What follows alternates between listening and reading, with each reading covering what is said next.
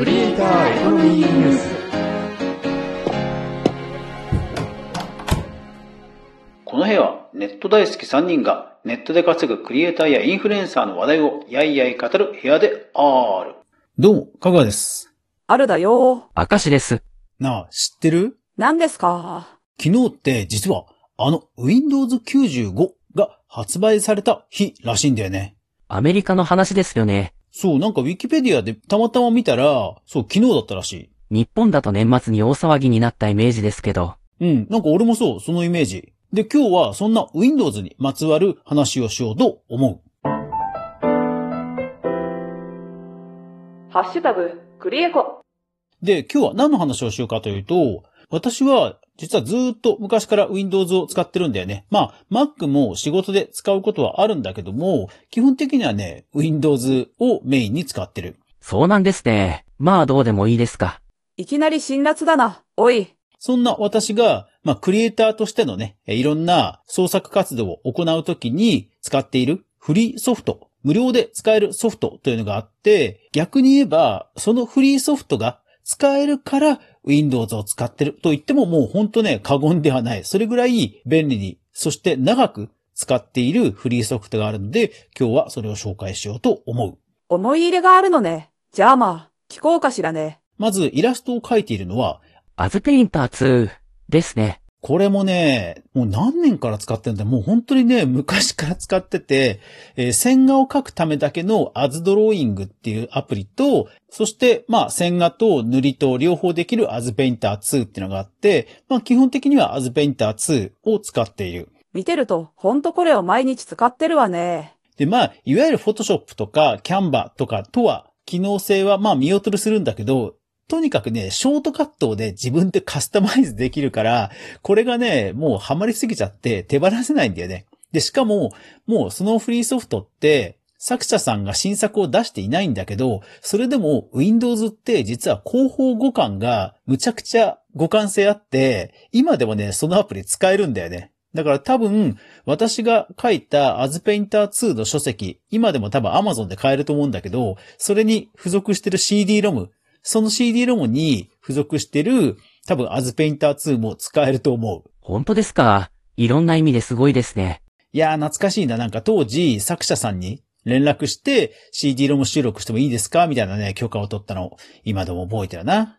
で、二つ目。動画制作は YouTube の、まあ、本ちゃんの動画は PowerDirector っていう有料のアプリを使ってるんだけど、正方形の動画。これは AVI ティルという無料アプリですね。これもね、フリーソフト。で、ニコニコ動画とか YouTube とかでも、実はこのアプリを使っていろんな動画を作ってるクリエイターさん、本当多いんだよね。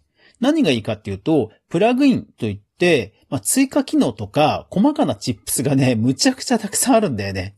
で、私がなんでそれを使ってるかというと、あの、サウンドバーという、こう、音の波形あるじゃない？あのアニメを作ってくれる機能がやっぱりあるんだよね。波形が、うにょうにょ動くのよね。サウンドバーを自動生成してくれるアプリって、実はあまり見ないですよね。で、あとは、口パクで喋らせられるっていう追加アプリなんかもあったりして、で、もちろんそれらすべて無料なんだよね。なので、そう、動画制作ではもう欠かせない。ハッシュタグ、クリエコ。それから、こうした、ポッドキャスト、音声配信をするときに使っているのが、 Audacity、よね。うん、いや、これもね、なくてはならない アプリだね。もう本当に便利すぎ。うん。機能もたくさんあるし、音質もすごくいいし、本当にハイレゾの編集なんかまでできる高音質ぶりだし、あと編集も、まあ、マウス操作か。マウス操作と絡めたいろんな便利操作がたくさんあって、これもね、ほんと手放せないんだよね。で、こちらは今でも海外でも人気で最新版が常に出てるので本当に安心して使えるアプリ。多分多くのポッドキャスターさんも Windows の人は多分ほぼほぼこれを使ってるんじゃないかな。そして、そう、君たちね。君たちのこの、えー合成音声ね。はい。これは VOICEVOX ですね。本当にね、いつもお世話になってる。ありがとう、ありがとう。もっと感謝していいのよ。本当助かってる。うん。なんかね、有料の合成音声アプリもあって、で、私も持ってるんだけど、なんかね、もうここまで使い込むと、むちゃくちゃ愛着湧いてきて、もう私の中では、アルさん、明石さん、君らと一緒に、ポッドキャストアワードノミネート目指すぞっていうぐらいの気持ちに本当なってる。わーん、私たちも頑張るわ。うん、本当いつもありがとまあそれほどでも、ありますけどね。お前は謙虚さを追加アップデートしろよ。う。というわけで、この中でもし知らないアプリがあって、興味が湧いたものがあればぜひ使ってみてほしい。私たち以外にも、たくさんボイスがありますよ。ポッドキャストアワード、ノミネート目指すぞ。クリエイターエコノミー、ニュース。はい、というわけでアフタートークです。実は今、ここならである依頼をしています。何かというと、ポッドキャストアワードノミネートを目指す企画、どんどんどんどんどん。はい、久しぶりですね。ちょっと今スマホがないので何日目っていうのが言えなくて、ちょっと歯がゆいんですが、はい、ココナラを使ってます。何かというと、何の精度向上を目指して、ココナラを使ってるかというと、シナリオ、脚本ですね。合成音声の振り、ボケ、ツッコミをいつも担ってもらってますが、それをですね、添削してもらおうという人に、え依頼を今かけて見積もりを出してもらっている状況です。そうなんですよ。結構ね、お笑いとか漫才の添削しますみたいな、ここならの、あの、受付って結構あるんですよ。そう。それで、最初のね、最初の一人は、なんかね、なかなか返事来ねえなとか思ってたら、なんと、よくよく見てみたら、最終ログインが30日前以上みたいなこと書いてあって、あ、しまった。発注慣れしてねえってこういうの見逃しちゃうなと思って、もう慌てて削除しました。で、一応、今お願いしてる方は、そういう表記がなくて、ちゃんと返事も来ていて、今2、3回ちょっと質問対応してもらっていて、まあ、これで望み通りの回答が得られれば多分発注するかなって感じかな。うん。まあ、安くはないんだけど、まあ、調査費用も含めてだからね。うん、やってみないことにはわかんないので、はい。ちょっと楽しみです。ただね、昔ね、あの、ボイストレーニングのここならもね、依頼したことあったんだけど、そん時はまあ、ひどかったね。うん。そん時はほんときつかった。なんかね、もちろん最初、本気の人以外は申し込まないでくださいぐらいには書いてあったんだけど、それでも一応レビューにそこそこのいい内容が書いてあったから、申し込んだらね、いやー、1時間ね、レッスン辛かったね。何が辛かったって言ったら、こっちが質問しないと、全然返してきてくれないのよ。で、こっちが気を使って、こうですか、こうですかって質問するじゃん。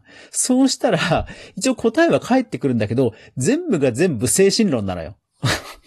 いやー、だから、いわゆる芸術家っていうタイプの人なのかなっていう感じがする。もう本当に、あの、もうすべてがすべて、なんで客の俺が気使わなきゃいけないんだろうっていう気持ちにね、なって、もう何度低評価を書こうと思ったか。うん。